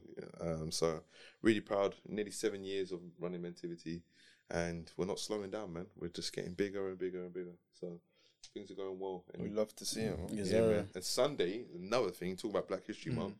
Um, there's a new f- Sunday league that's been set up called the Sunday Football League, which is black owned. Wow. The first black owned Sunday league Mm. of its kind in this country. Like your favorite teams are in there. Trust FC me. Dons. You Under the radar. You got uh, The Wall FC. How can I forget the Wall FC? Exactly. Yeah, we've got the Wall FC. Nothing gets past the wall. um, we've got Hatcham in there. We- It's going to be big. So 12 teams, very progressive, predominantly YouTube teams. But again, it's about ha- harnessing the power that we have in Mm. our culture and saying, look, we can do this. Because far too long we played in these leagues that have been run by outdated, older, elder Everyone white has a racist story. From Yeah, yeah, yeah, yeah, that too. But um, it's about power and it's about getting that economic power. and Yep. um, it's this is big. Like this is huge. So I'm very, very proud to be part of that and, and be on the board. Um, but yeah, so that's going to be great. That kicks off on Sunday. yeah. Um, and who do we have? Grand Athletic. So that's going to be a big game. So we're going to start the the the new league with This. Sunday, yeah? Yeah, yeah, yeah, yeah. Yeah. I'm, uh, so let me know the. Ooh. What time kick off? Uh, Twelve thirty. It's in Merton. Uh, you got no work on Monday. So Yeah, good. no, I might be. able to- My sister's birthday in it, so I might. Oh, man, I'm joking. Yeah, I might. I might be able to roll to that one still. Yeah, no, no. yeah. Listen, there'll be plenty of games and stuff, and um, yeah, Yeah. man. So there's lots happening, lots coming together. Um, Oh yeah, let me. Um, is oh, are you done? I think so. Um, if you guys, I am now. um, And on the 3rd of October, I know. Allow me, man. There's so Nah, much going on. Exactly. Um, yeah, if you guys are looking for a sick film to watch, make sure you guys go on Netflix and support Percelle Ascott. I came by. Listen. That film is cold. Like, nah, it's crazy because we met him on. Uh, no, we bumped into him. When was it? Like two weeks ago, innit? Percelle, Percelle bro- Ascott, brother Ascott. from Man on the Wall, bro. oh yeah, yeah, yeah. Yeah, yeah, yeah. Liberties Percy. Yeah, word, My that's man met you. Was that like who? no, You gotta do more no, no, no, movies. no, no, no. You gotta No, do more movies. Nah, Netflix just- nah. ain't big enough. No, no, no, it is, yeah. No, because um, we saw him and I was like, oh, I'm gonna go chat to him in it. So uh, I only went like them man just stayed in it. Yeah. So Yeah, I didn't yeah, introduce yeah. myself. I just Yeah, saw it's it. calm. Man, man, he be, Percy's cool. Nah, he's- he's a cool brother. kind-hearted, good brother. One of the hardest working people I've ever seen. You know, he's so passionate that his film. I came by like Bro. literally. I went to the screening, uh, a private screening that he held, and I was just so impressed. It was such a good film, being set on ends. Do you know what I mean? South West and South East London. Yeah, no, Uh, it's. I'm telling you, it's a good film. Mm. Like, I don't, to be honest with you, when it comes to British films, I'm just like, mm. Yeah. but no, this one, it's cold. It's cold. Go watch it. It's Yeah. it's actually very good. Yeah, man. But um, really, really good. So yeah, check that out. It's actually in the top ten UK yeah, films. like it's there on Yeah. it's there on the homepage of Netflix when you go looking and you know what I mean you go dum and all them things. Yeah. It's there, bro. It's there. Nah, it's good, man. Oh, and actually, talking of Netflix, see, I forget, guys. There's so much I do. I- I'm on Netflix too. So South of the problem. River. Oh yeah. yeah. So South of the River, the BT Sport documentary that was initially on BT Sport, then was on ITV's, now on Netflix. So I made it, man. I made it. I'm Yeah, I I'm saw on that still. I watched the But- two episodes still. Yeah, I listen. I've been getting like hit up and stuff, and like, my bridges from Bermuda, like, bro, you're on Netflix. You know, I'm- that's mad. I'm like, Yeah, no, it's, it's cold, in man. Literally. Nah, it's you know cold. me, man. I've been putting in this work, man. Like Yeah. 24 years, so it's um it's all starting to come to fruition now, and, and that's what people have got to understand. Like you might put in work, and Mm. you might do stuff like you got your podcast. Like this might pop off in two years or Mm. 18 months or five years, whatever. Mm. But you just got to keep putting the work in there. People don't see the things that you do behind the scenes, you know. Yeah. Uh, so yeah, man, like South of the River is a really good documentary. Like I'm really proud of, of what the team did, and just to be a part of that, you know, and um, and the players that have helped. So it's just reflective of what we've been doing in our communities for a long time, and so many other people that have been doing it, not just myself, you know. I was even gonna reach out to Reiss see if I can get him on, but What Nelson? yeah, but Okay, uh, I okay. I I spoken to that brother and Reiss, he wants to get you one. See, he's injured at the moment, so he's got more time. yeah, exactly. That's what I was It's Nah, I believe in degrees of separation. You can work that out. no, no. I'll shout him. I'll no, I, I, shout just, him. I haven't seen him since like year nine or eight. Don't worry, Stacey's got us. Man. I don't. I make no promises. He's got the big homie. Exactly. Don't worry, I don't make worry. no promises. I'm the, I'm the OG now. I'm the uncle. He's like, Yeah, you're make calling me like, oh, Sayce, I just saw you on Netflix. What's going on? Uh, Reiss is my guy, man. And Reiss is my guy. I'm so proud of him. Had a really good spell at Feyenoord, and he's back here now. We'll get a chance for Arsenal. Unfortunately, injured, but watch out for him. That's I tell people all the time that Reiss is the one to watch. You know I'll never forget when these men were giving me stick when I said he's better than Sancho. Who? Reiss. Yeah. Well, to be honest, Sancho with, with Jadon. Jadon No, go on. Say it like say it like you No, were. we've been supporting black men this whole episode. I'm not gonna start. That's slandering good. one That's the good. end. That's good. Just- Yeah, yeah, You yeah. know, what, you know what the difference with Jadon is that Jadon went and played first team football Yeah. earlier. Yeah. And that is the best thing for young players. You've got to play first team football. Yeah. And no matter where it is, that will, you know, accelerate your development. If Reiss happened to go to Dortmund as well, I think those guys would be on par. Yeah, that's how I was. Yeah. Reiss, Reiss, you know, co- But I I had don't- Reiss in my teens. I don't think you understand. When when we were like in secondary growing up, Yeah, yeah. bro, like when I say was this, always- Reiss was he's ahead. yeah, he was the coldest, bro. Like I'm I'm talking doing like, when we were playing. I can't uh what pitch was it? It was Wessex. You know, like off of um Mm-hmm. yeah. Bro, I was just like, brother was just doing stuff with his feet. Like I was like, bro, how are you doing it that fast? Yeah, Like yeah. I'm here competing. What you're gonna do? was crazy. Like, It's just nah. He kept the ball so close to him when he was dribbling at speed. There was no way you could get it off him At all. And then the body swerves, and then his shots. He was he scored goals. You know what I mean? And the thing is, when I had Jadon uh, and Reiss in my my youth games team, Reiss was always the one that would express himself and be like, "I don't care. I don't care if they're gonna foul me. Blah blah blah. I'm just gonna score a goal and do this." Mm. And Jadon, like, even though he had all that talent. He sometimes used to doubt himself. Yeah. Now, what you see now is that Jadon doesn't doubt himself. Do you know what I mean? I'm not saying that Reiss does, but because he's played, you know, three or four seasons now, 2017 he went Dortmund. Yeah. He's played five seasons at the top level. Do you know what I mean? Reiss hasn't been able to do it apart from being at Hoffenheim, Where he had a did- good first half of the season, then Feyenoord again another half of the season. Mm. But I'm telling you, as a number 10, yeah, Reiss, So You're would not gonna say get has many to better. leave Arsenal then? Because no, no, no, no, no. Odegaard, No, do you know what it is? I Smith think Rowe, I, don't, I don't know. I think- I He'll get he his gonna chance. get- Arteta's giving him his chance this year. Uh, he's earned it. Reiss again is going to be one of the, is one of the top talents that people Mm. are sleeping on.